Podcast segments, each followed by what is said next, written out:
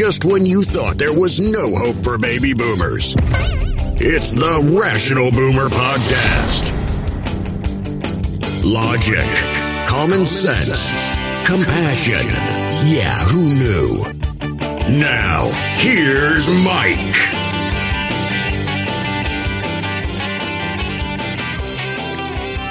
Back again with the Rational Boomer Podcast. Oh, we're in a busy week this week.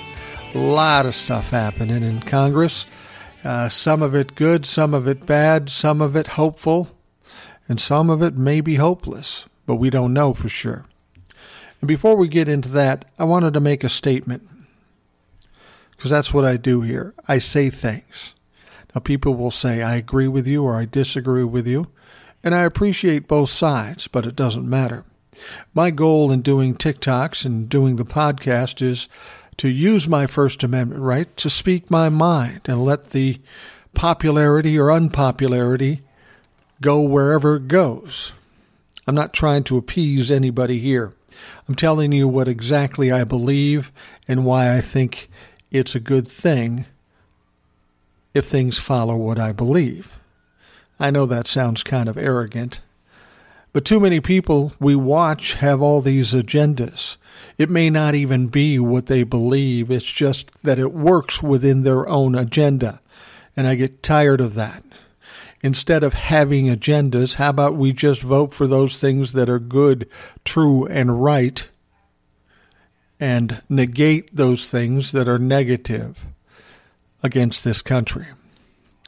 But unfortunately, there's a lot of people in this country, a lot of them in elected positions in Congress, that don't only go with what they think is right, they think about their political future. They think about supporters and people that donate money to their campaigns, and that's how they make their choices. And because we're in this situation, in my mind, I feel like this country is currently broken, particularly our political process, our government. It is broken because it doesn't always come down to truth and what's right. It comes down to what's more expeditious for these people that are in our elected positions, and that's troubling. I've said I'm neither Republican or Democrat. I see the problems on both sides. Then people will say to me, Well, why are you supporting the Democrats now? The simple reason is that the Republicans are so horrific and so damaging to this country. Donald Trump was such a negative force in taking this country the wrong way. I saw that the Democrats were the only way to rectify this situation. Unfortunately, we don't have a third party. So you have to side with the Democrats. Now, what the Democrats are trying to do is trying to help middle America, the middle class. They see that as a way to win elections, and I'm glad of it. Now, there are many things that the Democrats do that I don't like, but I'm not going to deal with them now because we have to focus on the serious problems of the day. And that's us sitting between democracy and fascism or authoritarianism. And that's really what we are. That's where we are. Now, there once was a time where Republicans loved democracy, encouraged democracy, and did everything they could to be democratic, the way our country is supposed to be. But now it's funny. Since the election of Donald Trump as President of the United States, Republicans seem to have taken a different tact. They're not interested in law and order. They're not interested in democracy. They're interested in looking toward fascism or authoritarianism. And I think you need to understand why that is. In this country, there are far more Democrats than there are Republicans. People of color, those demographics are growing very quickly to the point where white people won't be the majority anymore at some point in the not so distant future. This troubles these old white men. And I've said all along that the era of the old white men running this country, that time is running short. because the numbers just don't add up anymore. White men are going to be, old white men are going to be pushed out at some point because there are younger people, there are women, there are people of color that make up a bigger demographic in this country. Now, the Republicans know this. They see it happening right under their nose. And they know if it continues this way, that there will be no way a Republican, a conservative Republican, or a far right Republican to ever win another election. They get it. And I think most of us get it as well. But instead of these Republicans, these far right Republicans saying, okay, well, we've got to uh, remake ourselves, come up with better policies, get younger people, get people of color in our organization so that we can compete with the Democrats. They don't want to do that. I mean, when you're dealing with a party like the Republicans who have a base of white supremacists, bringing people of color in is never going to work. These people aren't bright enough to see somebody who might be a good candidate, who might be able to push along their agenda. All they see is that they are black or Native American or Asian or whatever it is. And just based on that, they don't like them. So the Republicans can't compete. And every year it gets harder and harder. So instead of trying to change, trying to recreate themselves, they want to just take it. They want to steal it. And the only way to do that is to undermine democracy and to use authoritarianism or fascism to take it. You see, they don't love the country. They don't love our form of government. All they love is the power. And they will do anything to maintain the power. The insurrection is proof in point the lies, the allowing Donald Trump to get away through two impeachments, even though there was proof he was guilty. They don't want to give up power, so they are willing to do anything. And that's why now we are hearing that there is a um, real incredible rise to domestic terrorism in this country. Now, sure, the Republicans and the white supremacists would love to tell you, no, it's those damn Muslims. No, it's those damn um, illegal aliens. But that's not the case. The case is it is domestic terrorists. And the only domestic terrorists we know happen to be these Trumplican fucks that don't believe the election was real, don't believe the vaccine is good, think COVID is a hoax. See, they're creating chaos, they're creating problems. So at that point, they think in their mind they can find a way to take over by causing fear in people, scaring people. Because that's all they've ever done. Not quite so blatantly, not so much in your face because they didn't need to back when they were participating in democracy. Well, now democracy is working against them. They can't play in that field, so instead they're going after fear and violence and we've got a rise in domestic terrorism. We're hearing that uh, Democratic officials and elected officials are getting an unprecedented amount of death threats, threats of all kinds. I mean, these are people who are representatives of us, people that were duly elected. But still, there's a faction of people out there that want to threaten them, scare them, try to intimidate them, try to bully them. And that is essentially the Republican Party. Now there'll be some that say, "Yeah, there, well, there's a normal part of the Republican Party." Don't don't believe that, because the vast majority think like Donald Trump, worship Donald Trump, and embrace authoritarianism and fascism. And there's just no room for those people in this government, in this country. So there's going to have to come a point where the Democrats or independents, the good people that appreciate democracy, to fight back, push hard. This is quickly becoming a war. It's not a war of violence as yet, but if it continues, it could very well involve much more violence than we've already seen, and we've already seen too much. I'm going to talk about the Select Committee uh, for the investigation of the insurrection a little later. But you can bet with all these things coming to light and all these people being questioned and information that nobody wants out there comes to light, you can bet the violence and the threats will increase, even more so than what we're seeing now. And that's frightening. We have to ferret out what happened on January 6th.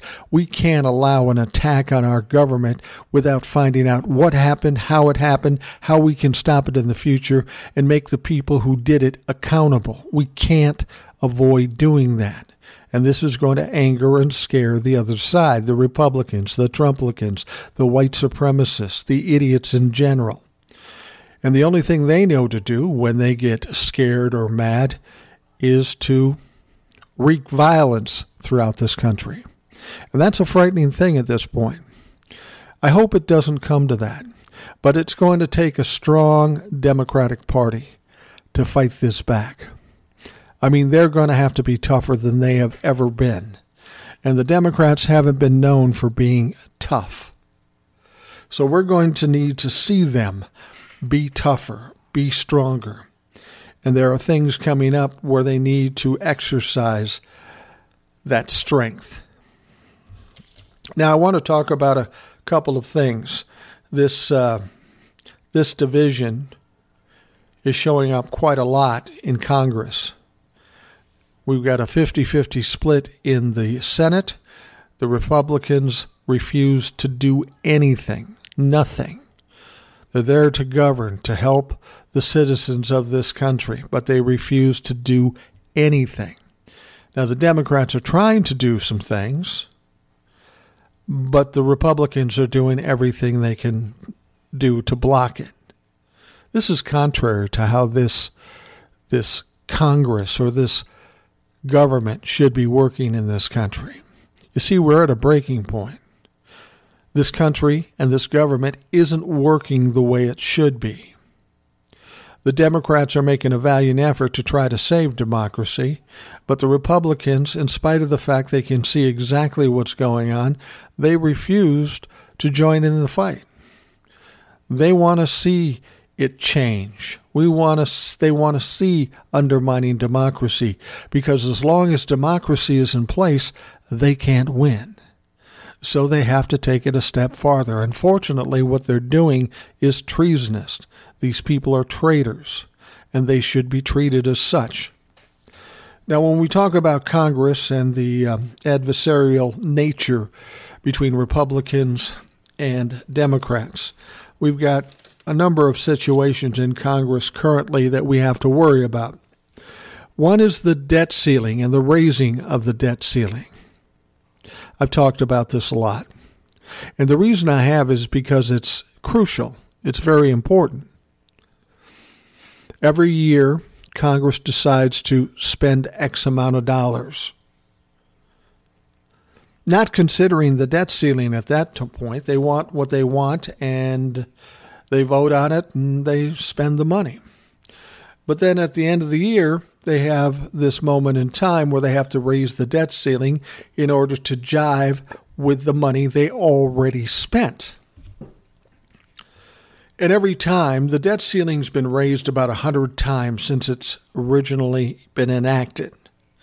This is kind of a rubber stamp deal. It's always done because if you don't raise the debt ceiling, it's literally catastrophic for the economy in this country because the country will shut down without that debt ceiling raised. Now, there have been times in the past where we've had a one or two day or maybe even a week long shutdown, and it's been devastating for the people in this country and for our economy.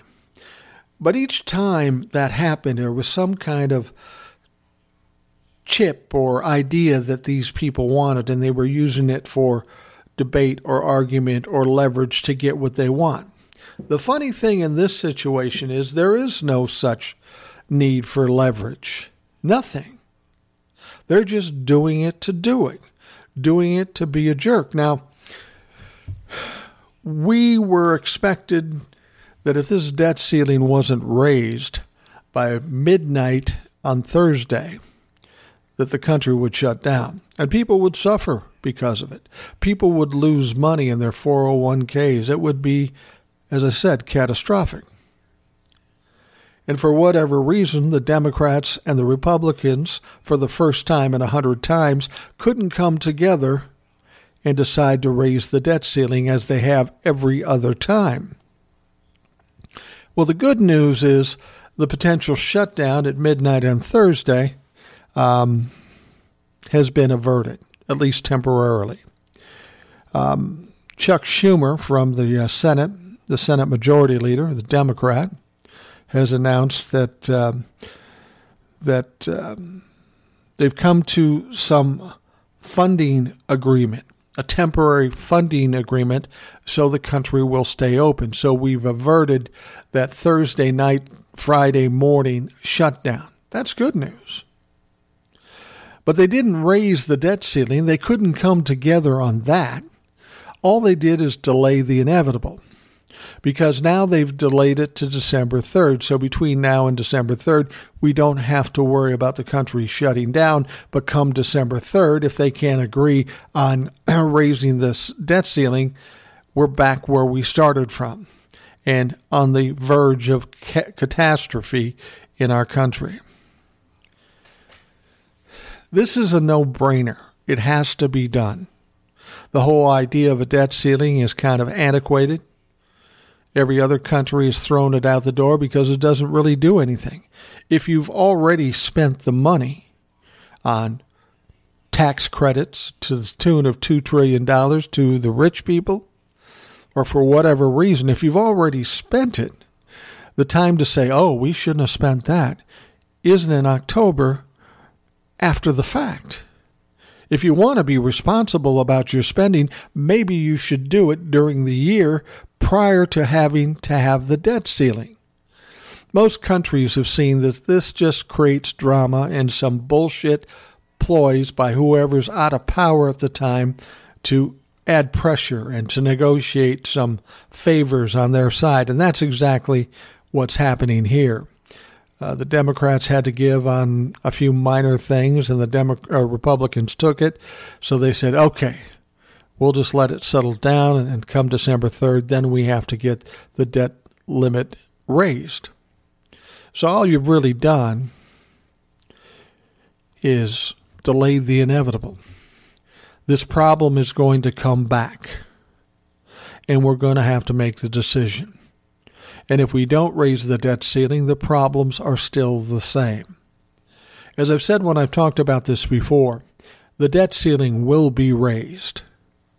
It will be raised. The Republicans will have to do it. They have too much to lose if they're going to take responsibility for causing the economy to go to shit.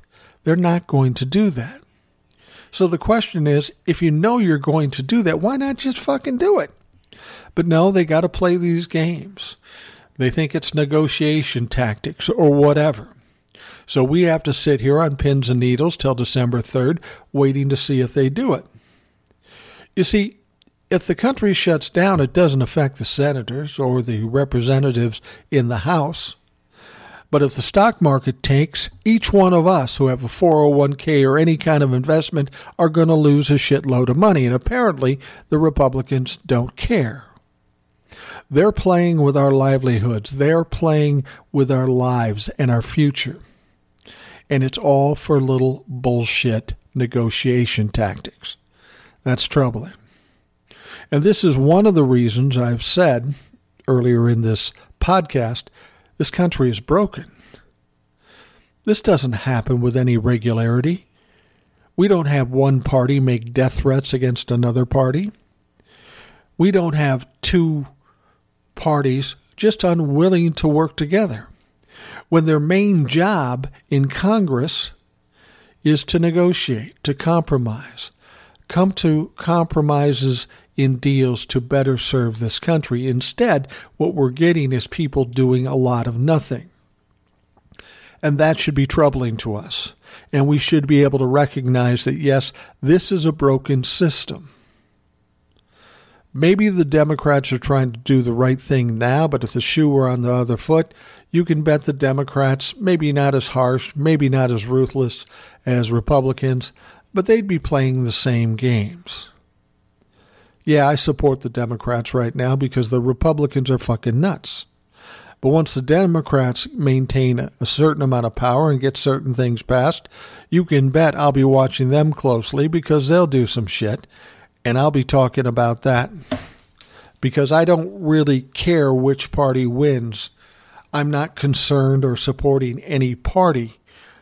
I'm concerned about the people. I'm concerned about me, my family. I'm concerned about you, middle class people, or even the low income people that get stepped on every fucking day in this country because we have a government that doesn't give a shit about you. Yeah, they'll take your money, but they ain't going to invest in you. And that's what gets us to the infrastructure issue, which is also a mess and also proves that this country is broken. We'll take a quick break and we'll be right back and we'll talk about some of that stuff. All right, we're getting down to nut cutting time. You're probably saying, What does that mean? I don't know what the fuck it means. I just heard it. And it makes some sense, and it's kind of appropriate for this particular instance. But it's nut cutting time for this infrastructure situation. We have two bills.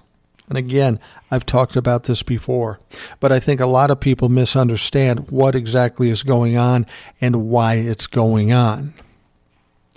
We have the bipartisan infrastructure bill, $1.2 trillion, that has already passed the Senate, should pass the House easily. That would make it law, and that would be a big help. But the progressives in the Democrats, of course, think that's too small, and they're right. It is too small. It's a compromise with the Republicans, and remember, the Republicans don't want to help us. They know they have to do something to look good, so they've got this bipartisan bill, and now they can rant and yell about how great they are come the next election. But the progressive Democrats don't want to vote for that bipartisan bill unless we get some guarantees on the larger $3.5 trillion infrastructure bill. Now, if you haven't read that bill, you should, because nothing in that bill is bad that I've seen. Everything in that bill is intended to help the middle class, the lower income folks, make life easier for the people who pay the most taxes. Nothing in it is. I've read it. Yet the Republicans certainly don't like the infrastructure bill, but there's not much they can do if it ends up passing by reconciliation. Now, for those of you that don't know what reconciliation is, I've talked about it before. I'll mention it again just in case. There's two ways something can pass in the Senate, a bill. It can go with a simple majority, which is 51 votes. And that may be what you'll get on the bipartisan bill. Hopefully, some Republicans will vote on it because they agreed to it. But now, if the progressive Democrats don't vote for it, it won't pass in the House, which is the next step for it. As soon as that bipartisan bill hits the House, and if it passes, now it's law. That money is going to be spent, and a lot of good things will be done. Maybe not as much as everybody else hoped, but at least that part will be running. But the problem is, again, our country is broken. There is no real negotiation here, and I'll get to that point in a moment.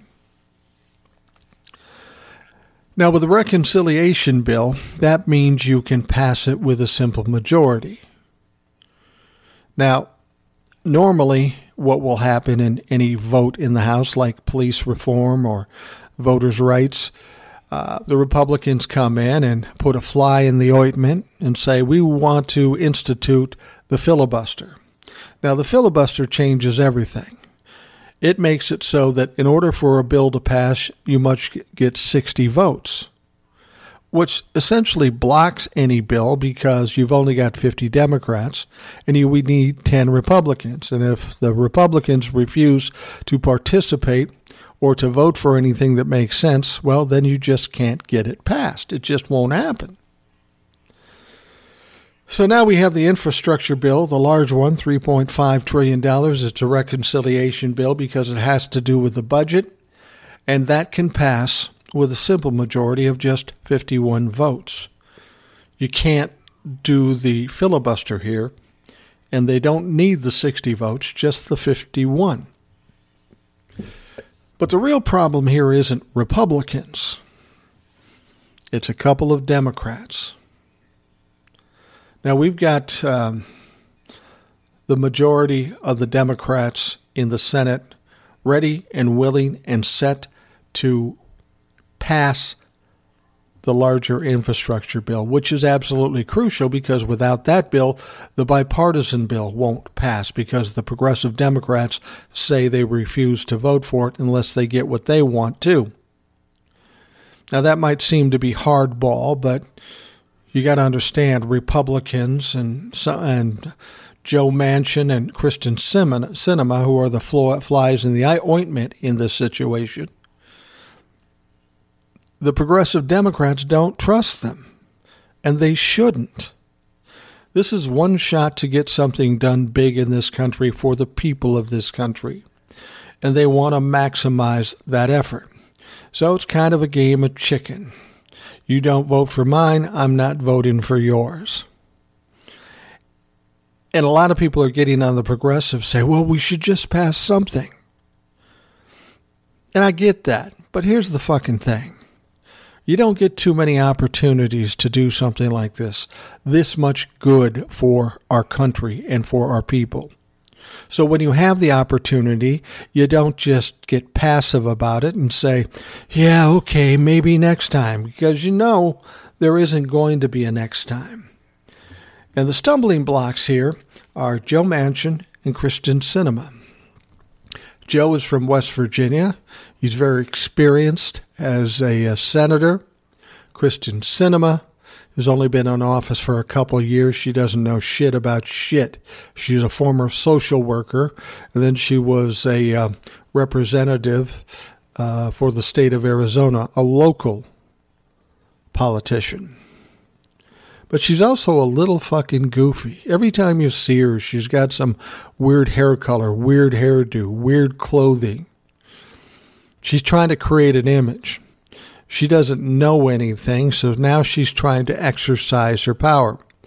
See, I think the Democrats think they can work with Manchin one way or another. They can g- give him something to get something from him. But here's the funny thing about Kyrsten Sinema, and even Joe Manchin to a certain extent. They're talking like they don't want to vote for the $3.5 trillion deal. In fact, they said we should probably wait on it. Go ahead, vote for our bipartisan bill, but we'll wait on the other one. Well, the progressive Democrats are smart enough to know that they're just playing a game on them. They'll get the bipartisan bill passed like they want, and they'll just conveniently forget about the other bill, and it'll go away into oblivion, to the abyss.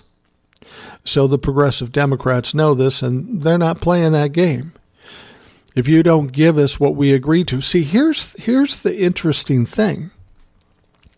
When this 3.5 trillion dollar infrastructure bill intended to be coupled with the bipartisan bill, there was a vote on this, a resolution on the amount. Now, it started out to be $6 trillion. And Manchin and Sinema negotiated down because apparently they don't want to help the people either. They negotiated it down to $3.5 trillion. They signed that. So now when it actually comes up as a bill, now they're saying, yeah, I don't know, that seems like a lot. But here's the problem. Here's where the stalemate is. So Nancy Pelosi, the other Democrats saying, okay, you don't want to you don't want to pay for this. You don't want to sign this bill. You don't want to pass it. So, what do you want? What in it do you not like? What should we cut? Now, normally in negotiations and compromise, they'd say, Well, I don't like this one or I don't like that one. But they aren't saying anything. They're not telling them what they don't like. They're just saying, Yeah, I don't want to pass it. Which is ridiculous because each of them in their home states desperately need many of the things that are in this bill. And their states, their constituents, like it by a large amount, like 75%. But they're willing to step on their constituents' toes in order to do what they're doing. But they won't tell us what they want to cut. And I'll tell you why they don't tell us what they want to cut. Because there's nothing you can say, oh, yeah, I don't want to give Medicare to elderly people. I don't want the pre K funding for families and kids. No matter what they say, no matter what they claim they want out of it or it's too much, they're going to look bad.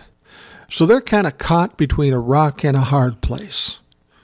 They don't want to pass the bill, but they don't want to say what they want cut out of it. So how do you negotiate with somebody like that? And the biggest problem is, is without Kyrsten Sinema or Joe Manchin, you can't pass the $3.5 trillion infrastructure bill by way of reconciliation. You've got these two clowns, these two senators representing small parts of the country, saying, yeah, we don't want the entire country to get the help and the needs they have been waiting for for decades. So these two are in a tough situation. Now, the Democrats think they can maybe work with Joe Manchin because he's got years in the Senate and he understands how the game is played. Kyrsten Sinema is just a wild card. She doesn't know fuck all about fuck all. All she knows is about her own ego. I mean, Jesus Christ, this woman started out in politics in the Green Party. But now she's this conservative Democrat? What caused that kind of change? the way she's acting and throwing out jokes about not giving information, disrespecting the Senate, disrespecting the people of her state. I mean, it's almost like she's taking a page from Donald Trump. I don't know shit, but I'm going to be an asshole about it. And that's essentially what she's doing, what she's done. It's a little frightening. So Nancy Pelosi was going to put up the bipartisan bill in the House tomorrow or Thursday. But Nancy Pelosi doesn't put anything up unless she knows it's going to pass. She wants to pass the bipartisan bill too, but the president and the progressives in the Democratic Party are insisting that $3.5 trillion is committed to as well if you want to pass the bipartisan bill. Now, if she puts up the bipartisan bill, it looks like as many as 60 Democrats would vote against it, which would mean it wouldn't pass. Now, if they do that, that's going to cause quite a controversy and might be the strategy they choose. Piss people off, expose Manchin and Sinema for who they are, and then maybe that changes their minds. Now, a lot of this is on Joe Biden. He's got 40 years in the Senate. He understands how the game is played. So he's talking to these people. Hopefully, he can work something out. But we'll see. We'll see. But in the end, if none of these bills gets passed, it's going to be laid at the feet of Manchin and Kyrsten Sinema. And it's going to cause them all kinds of problems in their next election because their states need this shit. There's kids in West Virginia and Arizona that need pre K programs to make it easier for families, to lower health care costs. Who could possibly be against that? But apparently, Kyrsten Sinema and Manchin are. And what they don't like about it, they're not willing to tell us. So it's tough to negotiate with people like this. It's going to be a tense time the next couple of days.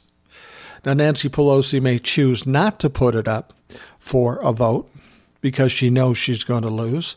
And that's going to cause some problems, both for Manchin and Sinema. I mean, the Democratic Party in Arizona said that if Kyrsten Sinema voted against the bigger infrastructure bill, they'd vote, uh, uh, they'd take a vote of no confidence against her, her own party. But she doesn't seem to care which tells you how little she knows. If you don't have the Democratic Party backing you how are you going to win the next election? Now, granted, she's probably got four years before she's up for election, but the fact of the matter is she's going to lose the entire party and her constituents backing her. She'll be a one term senator, and that would probably be for the best. So we're going to see what happens in the next couple of days. I will say Joe Biden, Nancy Pelosi are quite savvy, and maybe they work something out, or maybe it takes longer. But this is going to be a mess. They're going to blame the Democrats for not passing the bipartisan bill. And uh, Joe Manchin and Sinema are going to take heat for not getting the larger bill passed, which in essence causes the bipartisan not to be passed. It's going to be a tense couple of days. We need to watch it closely. And stay in touch with me because you know I'm going to be watching it closely. And I'll tell you what's happening as the things happen. All right, the last thing I wanted to talk about was uh, tied to the domestic violence that I was talking about before.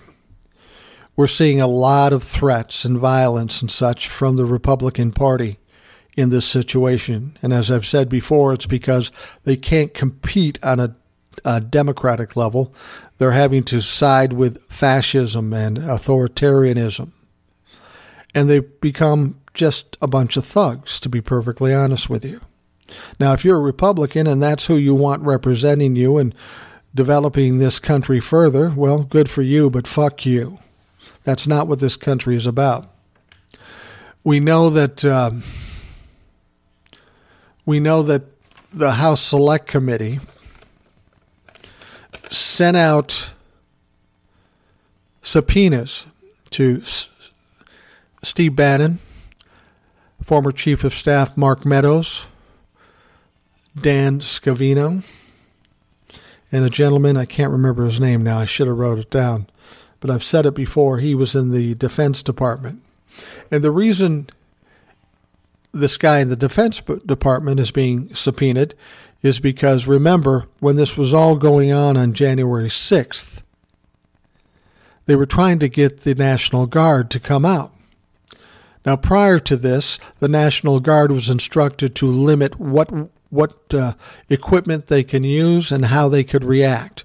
Why the National Guard was limited, I don't know, but I do know because Donald Trump and his administration wanted to hogtie these people so they couldn't go after the insurrectionists that were supporting them. Well, today they released 11 more subpoenas. And these are unknown name or not as commonly known names, but these are people who were organizers of events and rallies that happen on July 5th, or I'm sorry, January 5th and January 6th, leading up and through the insurrection. Now, these don't have the big sexy names, but these are going to be interesting people to be heard from. Because if these people testify and they're telling the truth, and they're going to have to, they're going to have to expose some people, maybe in Congress or in the Trump family or Trump himself. And then that will lead to other subpoenas that may get us Trump family members or Donald Trump himself. As I've said before, I can't imagine him not being subpoenaed. Now, all these people are going to try to fight it through executive privilege, but they really can't do that because Donald Trump has no more executive privilege because he's not the president. They're going to fight it in court, and uh, it might cause some delay.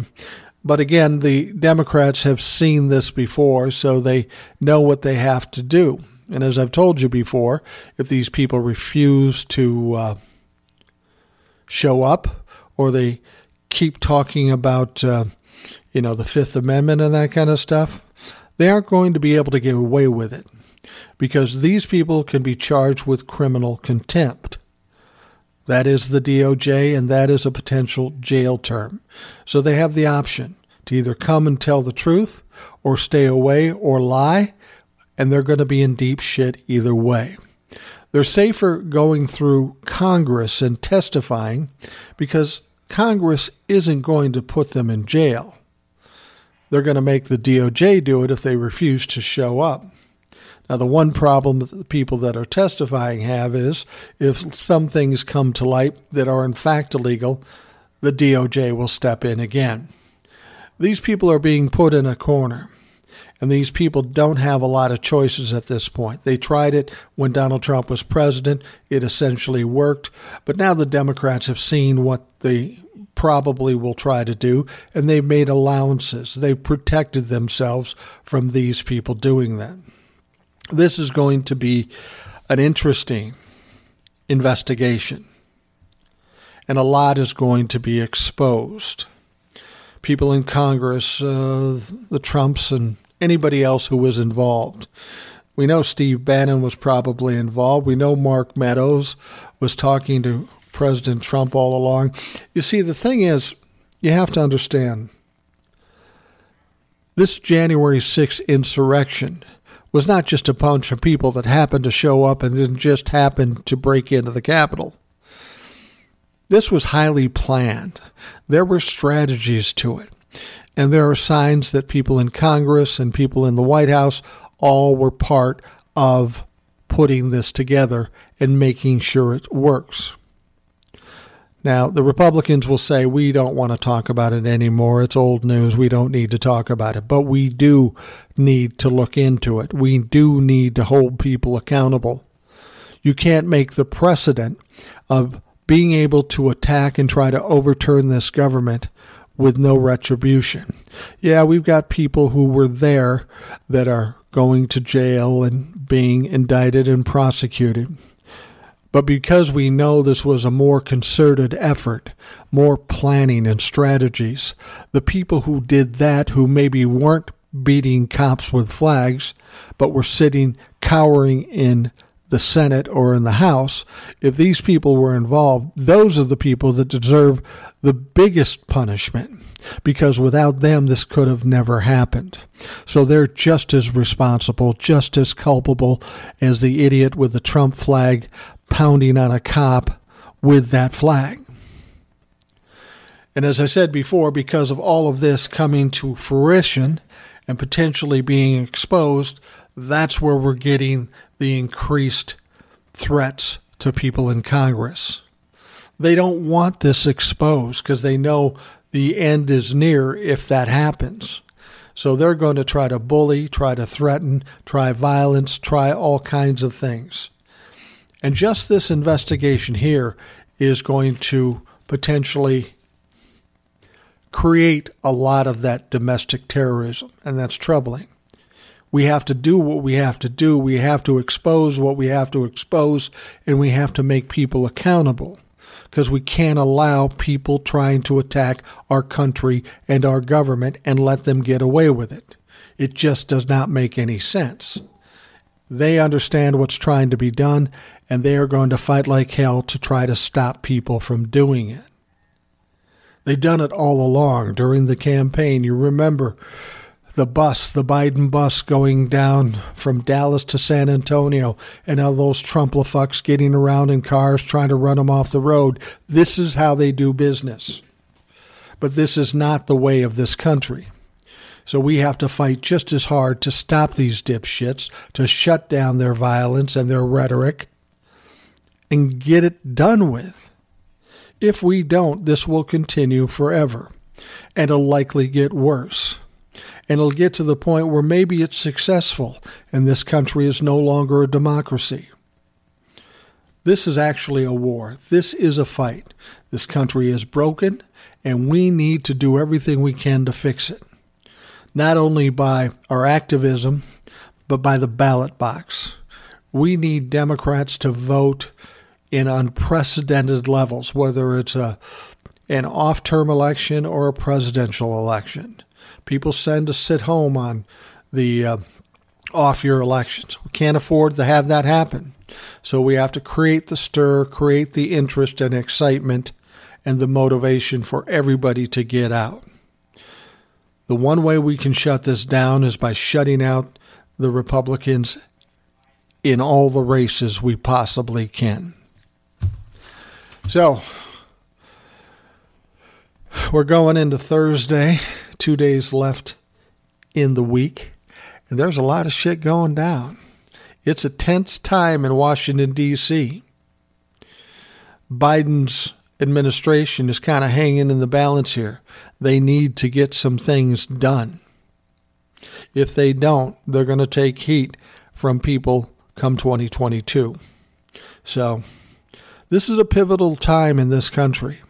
We need those infrastructure bills passed. That will set a precedence, and it will help us in the process of trying to change the mindset in the U.S. government and get people focused where it should be focused on the people of this country as opposed to PACs and benefactors of all of these elected officials. This is a pivotal time. So if you're ever going to watch closely at what's happening in the news, now is the time. And stay in touch with me. I'll try to keep as well versed about all that's going on and try to relay it to you in a more reasonable fashion as opposed to some of these uh, drama filled news organizations, both Republican and Democrats. They tell you the sexy stuff, they tell you the stuff, the scary stuff. But what you really need to know is all the stuff. And I'll do my best to provide that to you here on the Rational Boomer podcast. All right, I got to run, but we'll talk again real soon, as you know. So have a good rest of the week. Keep your eyes out, your ears open, and let's see what we see. We'll see you again. Thanks for listening to the Rational Boomer Podcast. Don't forget to subscribe so you don't miss an episode. We'll see you next time.